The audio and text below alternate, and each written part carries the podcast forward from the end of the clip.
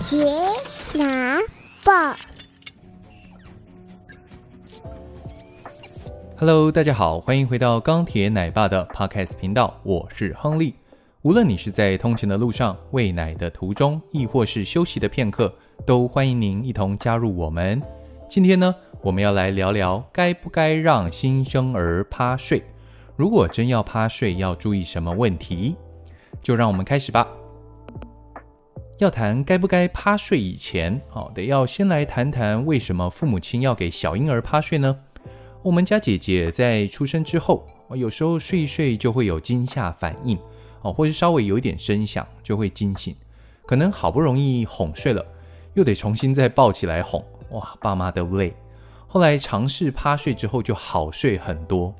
那弟弟虽然惊吓反应比较没有那么频繁，但他一样也是趴睡睡得比较久。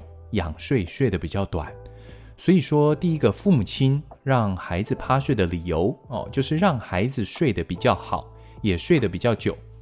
那又为什么趴睡会睡得比较好呢？你可以想象一下情境：孩子在什么时候感觉到最安稳、最安全？就是妈妈喂奶奶、抱在怀里的时候，还有爸爸妈妈抱着的时候啊。这时候手跟脚都是被固定住的，身体是靠在父母的身上。小婴儿就会感到很安全，就会睡得比较好，因为他知道环境是安全的。但我们总不可能一直抱着吧？啊，手臂会累会酸，一定要想办法放到婴儿床上才能休息。再来，我们也有其他事情要做嘛，要工作，要做家事等等。但小婴儿不会管你这么多啦，他只管睡得安稳哦，最好一直都抱在怀里。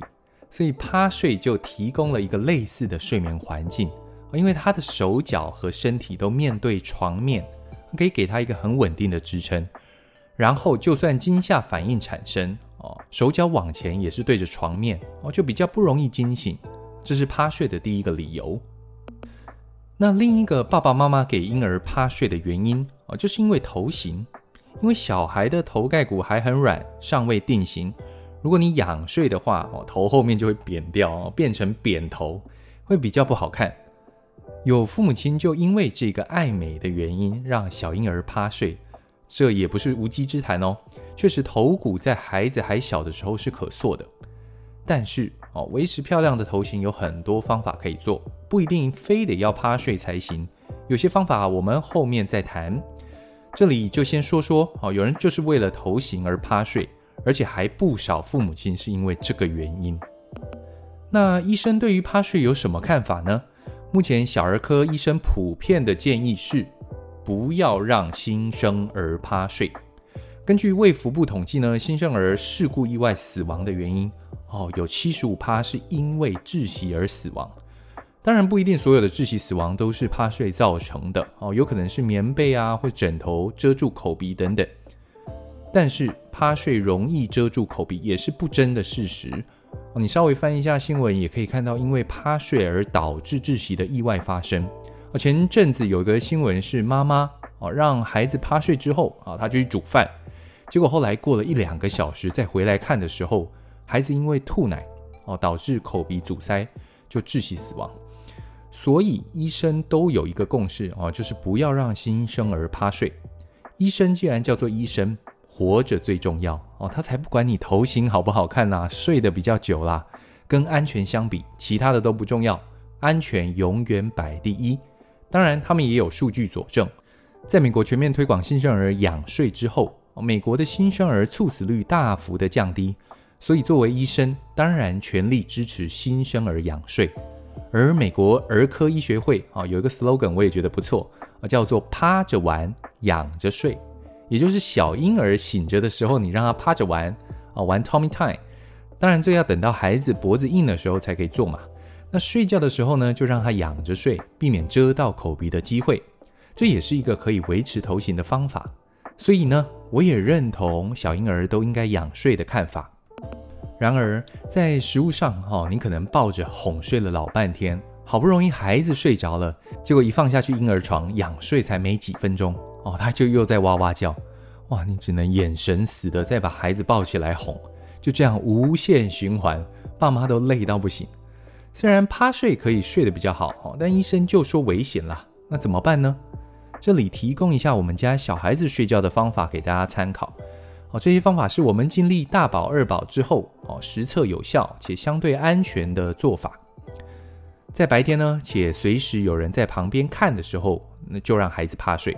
哦，趴睡最重要的原则就是一定要能够随时观察、随时照看。如果孩子一有转头或是骚动的情况，哦，你可以随时帮他调整。观察看看有没有吐奶或是遮住口鼻的情况发生哦，这是最重要的原则。那你说随时在旁边照看，那也不能做其他事情啊？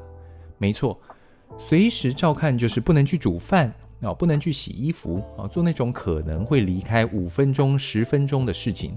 但是比起随时抱在手上，还是相对起来比较轻松啊。你可以在旁边用笔电处理事情，可以滑滑手机，还可以稍微吃个午餐，吃个晚餐哦。只要是随时有 check 小婴儿的状况，那就没有问题。另外一个原则是，趴睡的时候呢，婴儿床要硬，要净空，不需要让他睡枕头，也不要有棉被、毛巾等等可能会遮住口鼻的东西。因为小婴儿在睡觉的时候呢，他的头还是会稍微的移动。如果床太软，或是有毛巾之类比较软的东西呢，就有可能会因为小婴儿头转动的角度啊，去遮住口鼻，那就会非常危险。所以婴儿床垫啊，记得不能太软。像刚开始的时候呢，儿子趴睡，我一定会在旁边哦观察很久，看他在那边蠕动哦，头转到下面的时候，口鼻会不会被床垫遮住？确认他再怎么转都跟床垫离得很远哦，我才试着让他趴睡。再来是呢，晚上绝对不让他趴睡。其实也跟随时照护有关。你晚上睡觉进入睡眠之后，一定没有办法随时看着孩子嘛。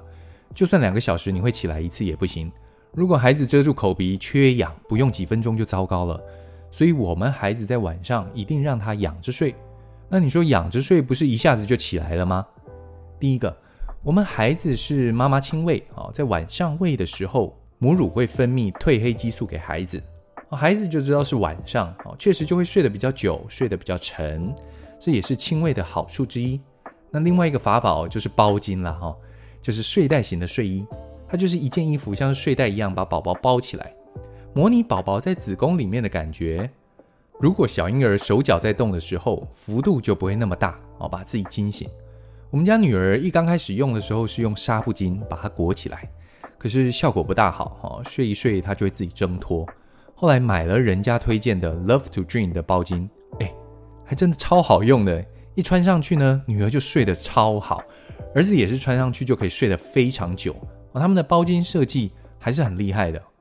管他一件多少钱，能够让小孩子睡得好，我爸妈能够补眠是最重要的。所以我们的方法就是早上睡觉用趴睡，然后随时看着，晚上就穿着包巾仰睡，就比较安全。不过，如果包巾这么好睡的话，早上他睡觉的时候也让他穿着哦，然后仰睡不就好了？其实也是可以啦。我们也试过这样的方法，后来单纯是希望他白天的时候手脚能够动一动，多刺激一些触觉，所以才只有让我们的小朋友晚上穿包巾。不过，Love to Dream 也有那种大宝可以把手伸出来的款式，如果不想让小朋友趴睡的话，也可以买来试试看。还有前面提到很多父母在意的头型，其实你要维持头型呢，不用趴睡也可以办到。重点就是不要维持一个姿势太久，你仰着睡，头也可以转左右边啊，不要让他一直都睡同一边就行了，也可以稍微侧一点点睡，然后轮流两边睡，这样头就会很漂亮了。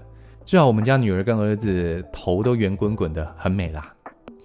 以上就是针对趴睡我所搜集到的一些资料跟实物上的一些方法，不是绝对，大家可以作为参考。总结一下，仰睡比较安全，能降低猝死的几率。能仰睡就不要趴睡。如果你真要趴睡，一定要随时在旁边顾。床要硬，要净空，注意口鼻不要有东西遮挡着。让我们成为更好的父母。我是钢铁奶爸，我们下次见，拜拜。